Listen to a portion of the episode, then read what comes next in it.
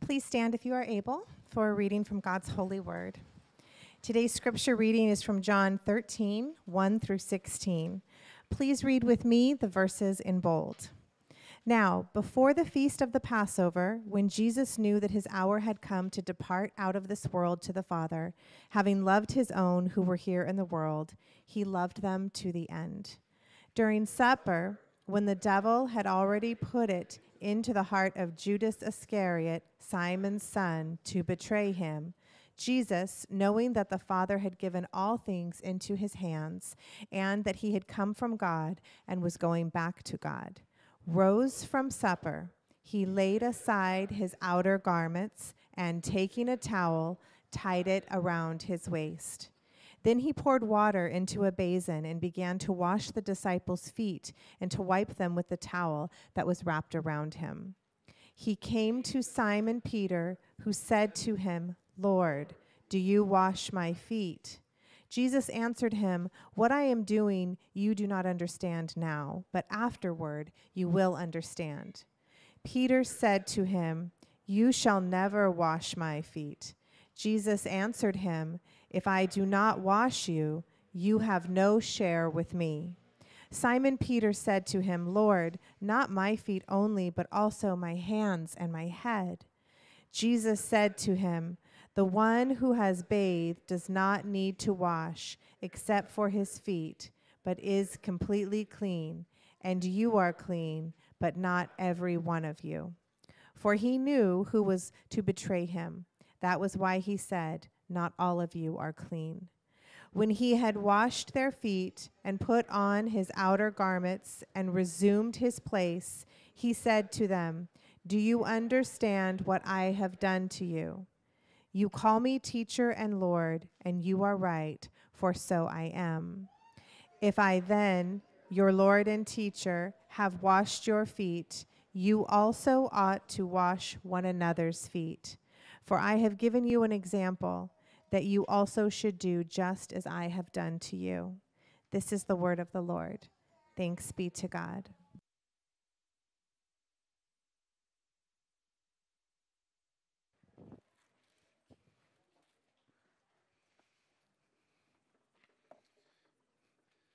Well, good morning, all. My name is Brad. Am I on? Can you hear me? Welcome. Happy Palm Sunday. I want to add my welcome to others uh, that you have received. I'm one of the pastors here at Grace, and if you're joining us for the first time or, uh, or logging in to the live stream for the first time, we're so glad that you can be with us this morning. We have been in a 40 day season of anticipation. Uh, we've been waiting for this week to come, the, the week in which Jesus' ministry on earth and his mission culminates in his uh, sacrificial death on our behalf. And so um, it is with anticipation, um, it's with both eagerness and, and, and, and solemnity. Is that the word? We're serious. This is a big week. And so uh, we begin on Palm Sunday. I like to I tend to like the kind of story that unfolds in dramatic form. Sometimes you're in the middle of the story and you don't quite know what's going on. You don't see how things fit together, but then afterwards, when everything has transpired, you look back and you see how all of the clues were dropped along the way and how everything makes sense now that the story has concluded. Uh, so much so that maybe it makes you want to go back and read the book again and look for the clues, or go back and watch the movie again and say, oh, now I see what was going on. That may be why I like Jesus' parables so much. Like, Jesus was a storyteller and he liked to create these stories, and often I imagine people were with him and with each other, looking at, looking at one another, saying, what is he talking about? Why is he telling stories about buried treasure? Why is he telling stories about lost sheep? Why does he keep talking about a wedding banquet? And then so often, like uh, in places in Matthew 13 and Matthew 15 and Mark chapter 4, we learn that his disciples gather around him afterwards and say, Explain that parable to us. And then Jesus would go on to show them what he was talking about and how things fit together, why the kingdom of God is like a buried treasure. Many commentators uh, look at the, the Passion Week and see that uh, with the triumphal entry, which we celebrate today, Jesus coming into Jerusalem on a donkey, and with the Passover supper that Jesus celebrated with his followers on Thursday evening. Many commentators look at that and they actually think that Jesus was turning that form inside out, that he was attempting to explain for his followers what was about to happen. He was trying to lay out for them some explanation so that when they woke up on Saturday morning and he had been crucified and died, they might be able to have something to hold on to, some explanation. He was taking time to carefully explain the story and the events that were about to unfold over the next few days a betrayal, a trial, an execution, and a burial. In fact, several of the Gospels say that he said again and again, the Son of Man's going to need to be betrayed and die and rise again. He wanted his followers to understand that what they were experiencing was part of the plan. He wanted them to have something to hold on to as they waited to see if, in fact, what he said would come to pass would actually happen. In our passage today, in this uh, famous upper room event where Jesus washes his disciples' feet, he says to Peter in verse 7, he says, What I'm doing, what I am doing, you do not understand now but afterward, you'll understand. You're going to look back at this and have some clue about what I was trying to explain to you. And he's already begun that on Palm Sunday. Instead of riding into town as a victorious king, remember we were waving, the kids were waving palms and saying, Hosanna, which was save us, King of Israel. But instead of riding into town on a conquering war steed, Jesus rides in on a servant's donkey. He's already trying to explain the kind of Savior that he is and that he's going to be. And then a short time later, we come upon the passage that we read this morning in John chapter 13. And John 13 tells us that he took this moment to show his disciples the full extent of his love.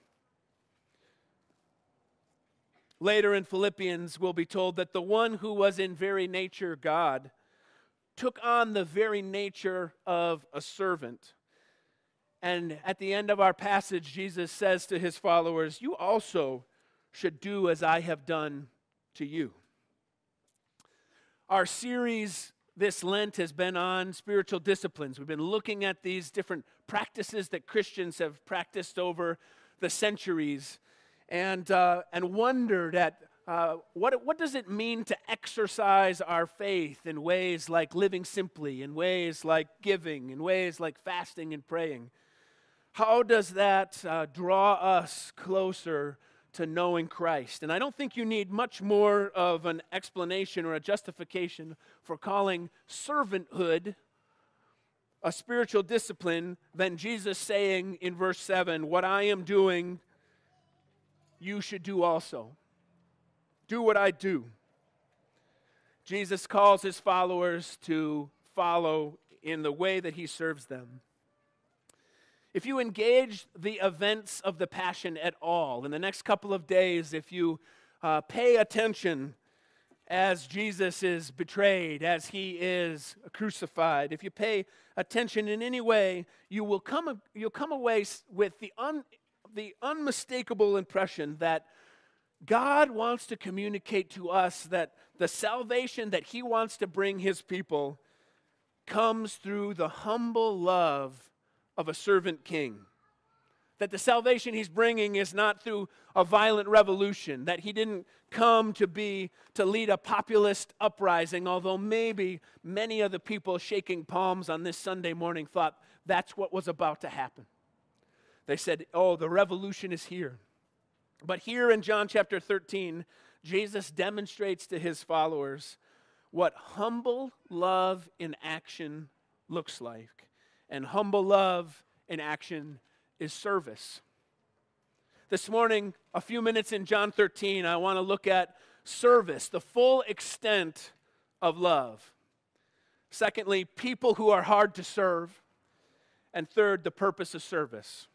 Service, which is the full extent of love, people that are hard to serve, and the purpose of service. So, first, service, the full extent of love. You've been in this situation before. I'll describe one instance. Dinner's over, it's been delicious. It was a four course meal, and now somebody needs to, do, to get up from the table and do the dishes. And while there's lively and friendly banter happening on the surface of the gathering, what's actually happening is an unspoken, silent contest to let somebody else volunteer to do the dishes before you have to. To let somebody else get up and serve so that you don't have to miss the ball game that's on TV or whatever else is going to happen after dinner. Or maybe it's a, a contest to uh, avoid cleaning up because you already helped make dinner, so you shouldn't have to be on the cleanup crew. Or maybe you shouldn't have to clean up just because, darn it, you're the dad and you put the food on the table. Somebody else ought to clean up. Well, that's the kind of moment that's happening in the upper room described in John 13. Jesus and his followers are gathering for this festive meal, the Passover meal, which cannot start until everybody has their feet washed. That's the rule. You got to have your feet washed before Passover starts. But there's no host. They're going to meet in a borrowed room. There's no hired servants. And so they're lingering before the Passover meal, and it's a silent contest because nobody wants to do it. Nobody wants to wash each other's feet. Nobody wants to take the chance of losing a good seat at the table, getting to sit next to Jesus, who's the, the guest of honor.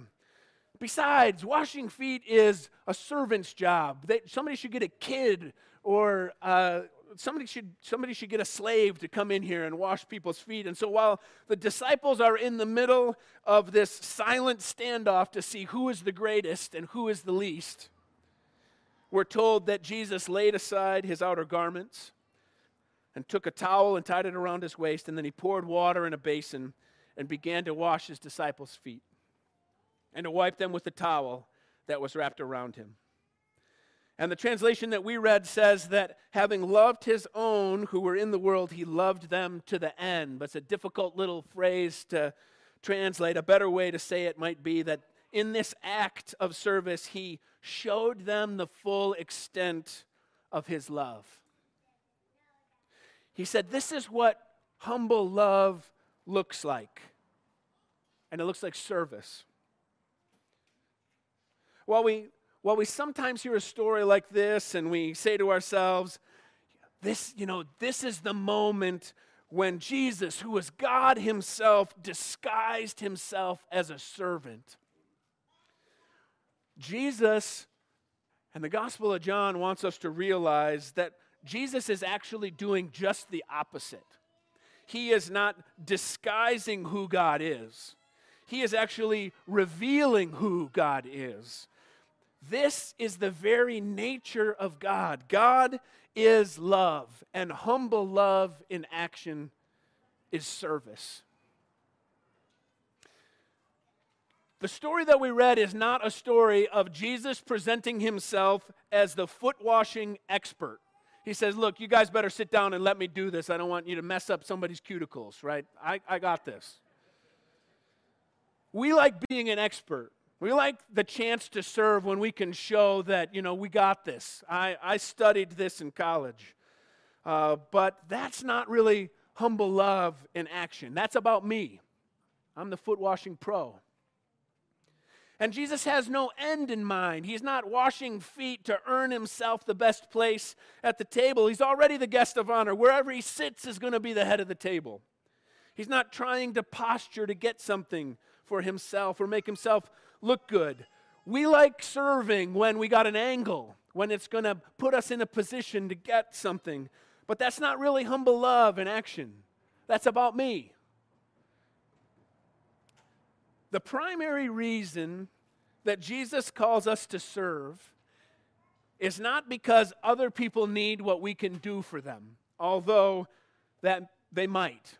Uh, in, in, fact, certainly people need our help. And the primary reason that Jesus calls his followers to serve is not because there are problems in the world that God doesn't have any way of solving without us, although God chooses to use his servants to accomplish his means. The primary reason Jesus calls us to service is because of what happens in us when we serve. Service, becoming a servant, is an exercise in humility.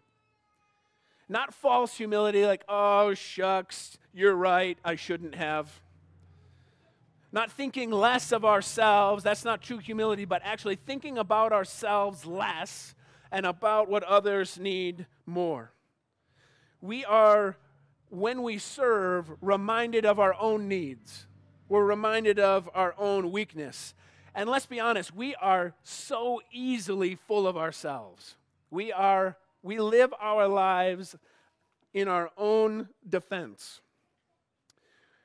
We are we are constantly thinking about ourselves, and we need to get into the practice of constantly being reminded and constantly reminding ourselves that we were helpless, that there was nothing that we could do to save ourselves. No effort of ours could make things right between us and God. We were, the scripture tells us that we were helpless and in need of a Savior who would come and wash us clean. And that's what Christ came to do.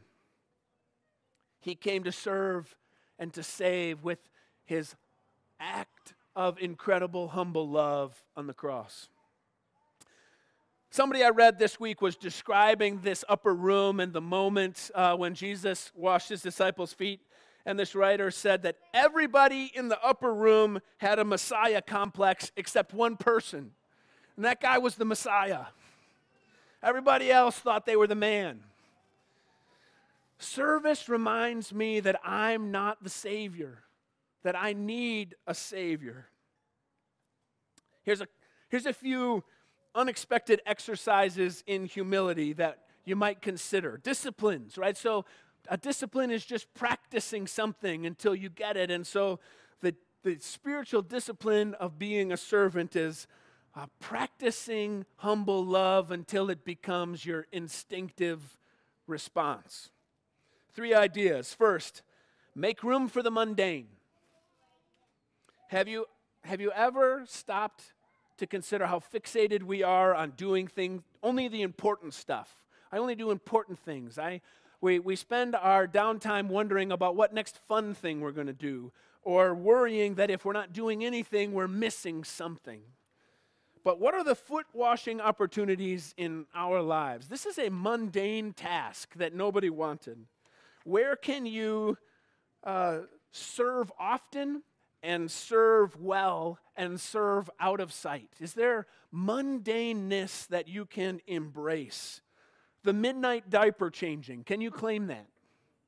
The garbage duty, the toilet scrubbing, Embrace some mundaneness in your life for the purpose of practicing and getting in some repetition in opportunities to serve that come often so that you can do things out of sight and out of other people's attention so that maybe you'll get into the practice of serving out of humble love naturally when the opportunity comes along and presents itself. Here's another suggestion be interruptible. Pay attention when you're interrupted. I know because people that I love have told me more than once that sometimes, even when I'm physically serving, I'm doing the activity that I've been asked to do to give a hand, I'm giving off the impression that what I was doing before or what I'd rather be doing is way more important than this thing that they've asked me to do. The thing that I have planned is the most important thing. And so, even though I'm getting a task done, I'm giving the impression that what I'm doing is not important, and neither is the person that I'm helping. I'm, it doesn't say so in the text, but I'm pretty confident Jesus didn't have his eyes rolled while he was washing the disciples' feet. One more idea close your mouth. Dietrich Bonhoeffer, a, a great thinker and, uh, and, and faithful Christian during the Holocaust, once said, It must be a decisive rule of every Christian fellowship that each individual refrain from saying much of what occurs to him. How many opportunities to love and serve have we avoided or spoiled by sharing our opinions rather than helping? So, service as humble love in action. But the question is what about people who are hard to serve? Olivia, my wife, gave me permission to share this story. The story is about how she and her younger sister, uh, Larissa, used to share a bed. And every night they would agree to rub each other's backs before they fell to sleep. Every night, first, Larissa would go first and rub Olivia's back. And every night, Olivia would accidentally fall asleep while her sister rubbed her back and be unable to return the favor every night. The question is if I'm a servant, aren't people just going to take advantage of me? Right? If I just have, if I just walk around doing acts of humble love, I'm going to be a doormat.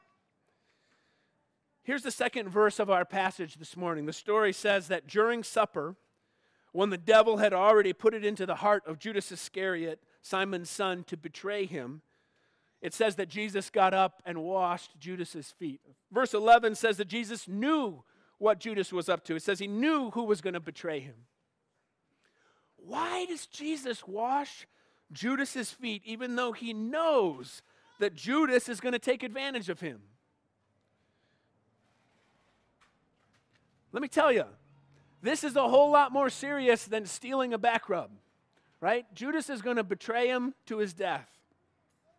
I think Jesus does this for two reasons.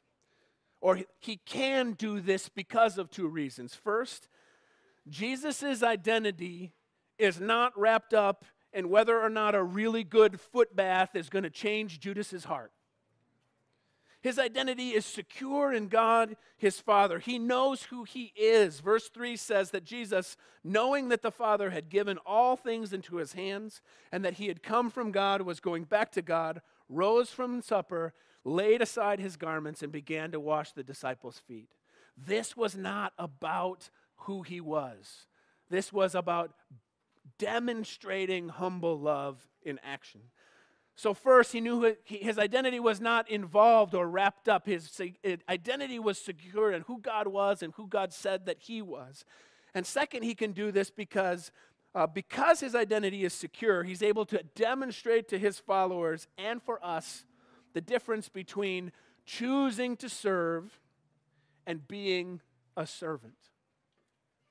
We can choose to serve. We can choose to provide an act or do a task to meet a need for someone else. But as long as we keep control of choosing whether or not to do it, as long as we're in control of being the service provider, that's different from being a servant. Providing a servant is not always an pro- providing a service is not always an act of humble love. When we choose to serve, we do not we do not always give away control, right? When you're on hold trying to get a hold of somebody at your cell phone service provider, what they do for you, is that out of an act of humble love? Well, you wait for 15 minutes. Are they being clear about who is in charge? They're in charge. The service provider, will they call the shots, right? It's not uh, there's a difference between that and being a servant. When we choose to serve, we worry about being taken advantage of, we worry about being used. Essentially, Uh, we worry that someone else will take charge of the situation because we've decided to serve instead of being in charge. It's not fair. We're the ones that decided to serve in the first place. You should let the outcome be determined by me. But when we become a servant, we give up that right to be in charge. And there's great freedom in that. Suddenly, this is just about providing for this person, showing them love, meeting a need. We just serve and we let God worry about the results. That, that is a motivation that can't be manipulated. It can't be used against me because I've already given up the right to be in charge.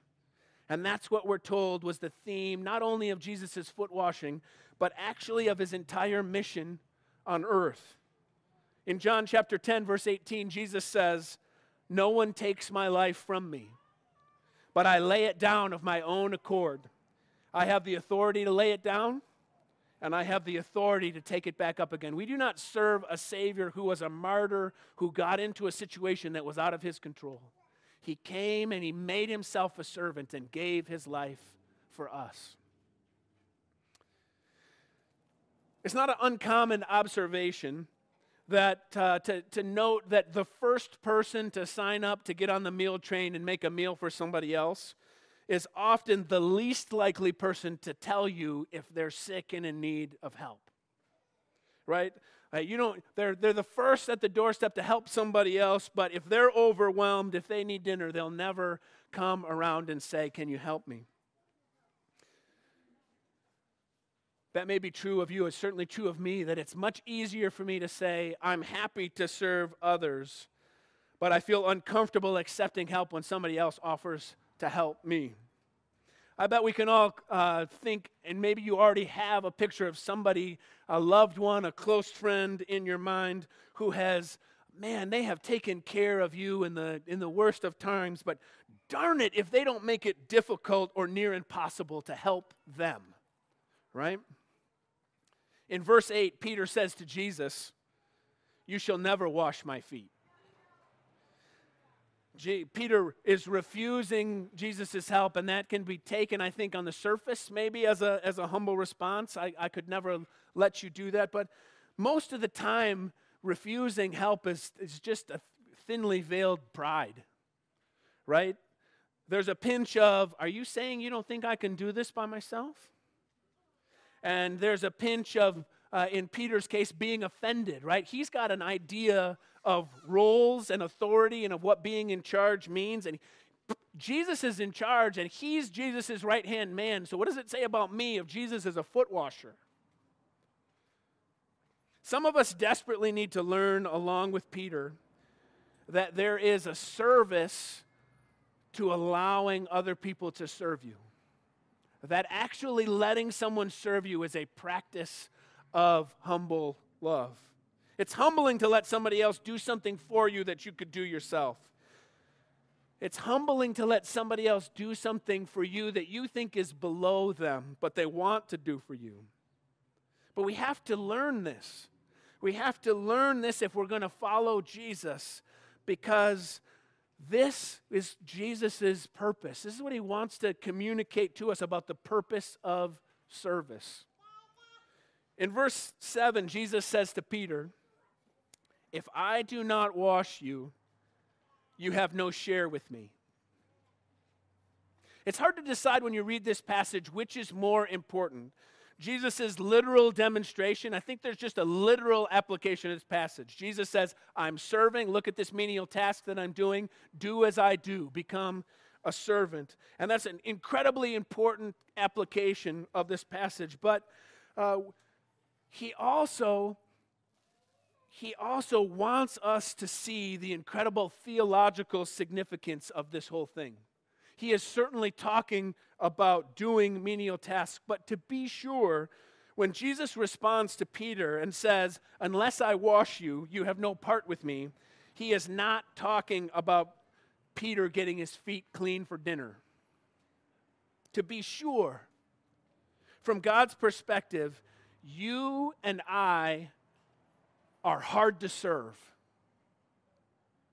We take advantage of His grace, We, we cheapen his mercy in our lives and his forgiveness. We use our freedom to betray him and make ourselves our own masters and do what we want again and again and again.